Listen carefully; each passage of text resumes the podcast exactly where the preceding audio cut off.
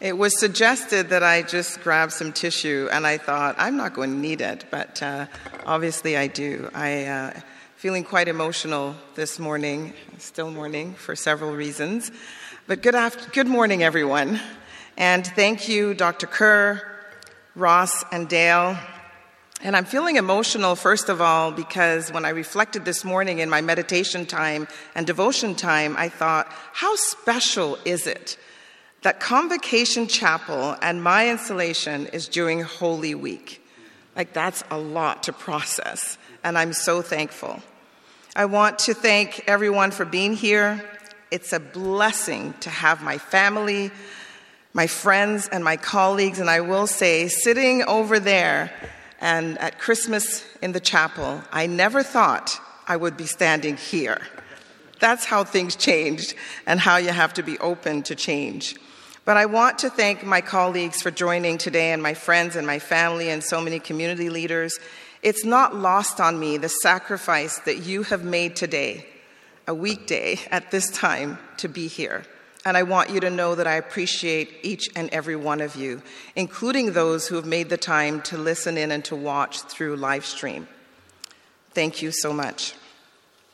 A special acknowledgement to the students, staff, and faculty.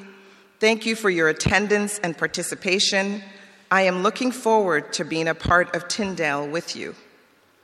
I am deeply honored and humbled to be given this opportunity to serve as Chancellor of Tyndale University.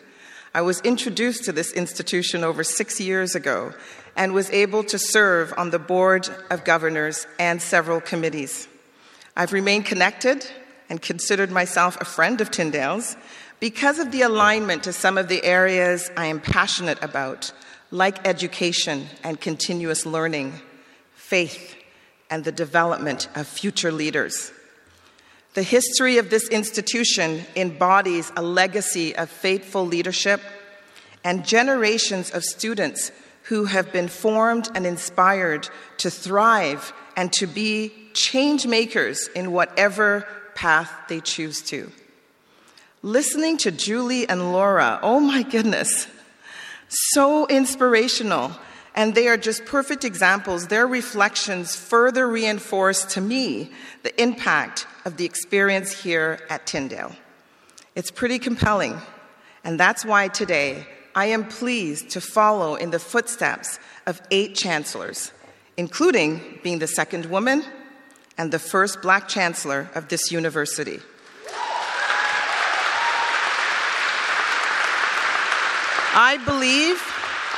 I believe that it demonstrates progress, and I also think it serves as another example of possibilities for the younger generation.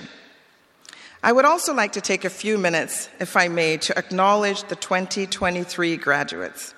I am looking forward with excitement to Convocation next month. So congratulations to each of you on this significant milestone. You have worked tirelessly, and as Dr. Kerr said, it has not been without adversity to achieve this important step in your journey. Wherever your next steps take you, I encourage you to go forward with a bold mindset of passion and purpose. When I think of a purpose-driven mindset, I'm reminded of the story of 3 bricklayers. Christopher Wren was a famous architect commissioned to rebuild St. Paul's Cathedral in London after the Great Fire in the 1960s. 5 years into the massive project, he stopped for a moment, and he posed a simple question to 3 bricklayers. "What are you doing?" he asked. The first replied, "I am a bricklayer working hard to feed my family." The second said, "I'm a builder. I'm building the walls of a church."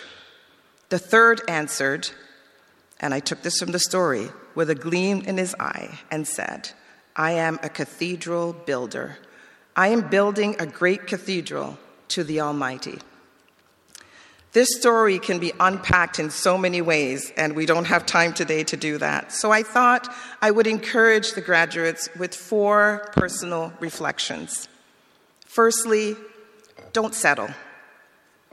Most times, finding one's passion and purpose is a journey, a mindset and experiences that moves from seeing the day-to-day to seeing the bigger picture for your life. You know the expression, if at first you don't succeed, try again. Sometimes it might feel like you're not making progress and might experience some bumps along the way. It's not a shame to fall down, but it is a shame to just stay down. Keep striving to be what you were called to be. Secondly, surround yourself with those who can help you grow and thrive. People who encourage you to find your cathedral. People who will help and support you in pursuing and building your cathedral. That's why mentors and sponsors are so important. There's a phrase that I am familiar with in terms of having your own personal board of directors, and I'm glad that I have mine. But this weekend I was attending a wonderful workshop, and there was a term that was used, having a personal board of mentors. So I may replace board of directors with mentors, and I'm encouraging you to do the same. It's really about having a core group of individuals you can trust and who have demonstrated that they have your back. Be intentional about who you select to be in that core circle or that core board of mentors. Some of mine are here today, and I thank them. I'm going to get emotional. I want to thank them for being a source of inspiration for me, for challenging me when I needed to be challenged, and helping me to remember that anything that I do, it's actually not about me. It's about helping the next generation. It's about helping the next person. If they can feel a sense of moving forward, that's really what it's all about. And sometimes these mentors and sponsors come into our life for a season. They come in and out. That's okay. Others will stay for a lifetime. So choose wisely.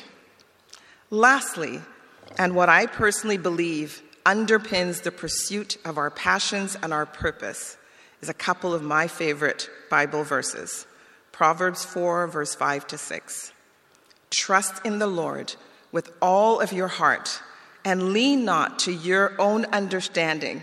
In all your ways, acknowledge him, and he will direct your paths. So congratulations again. Thank you, and God bless everyone.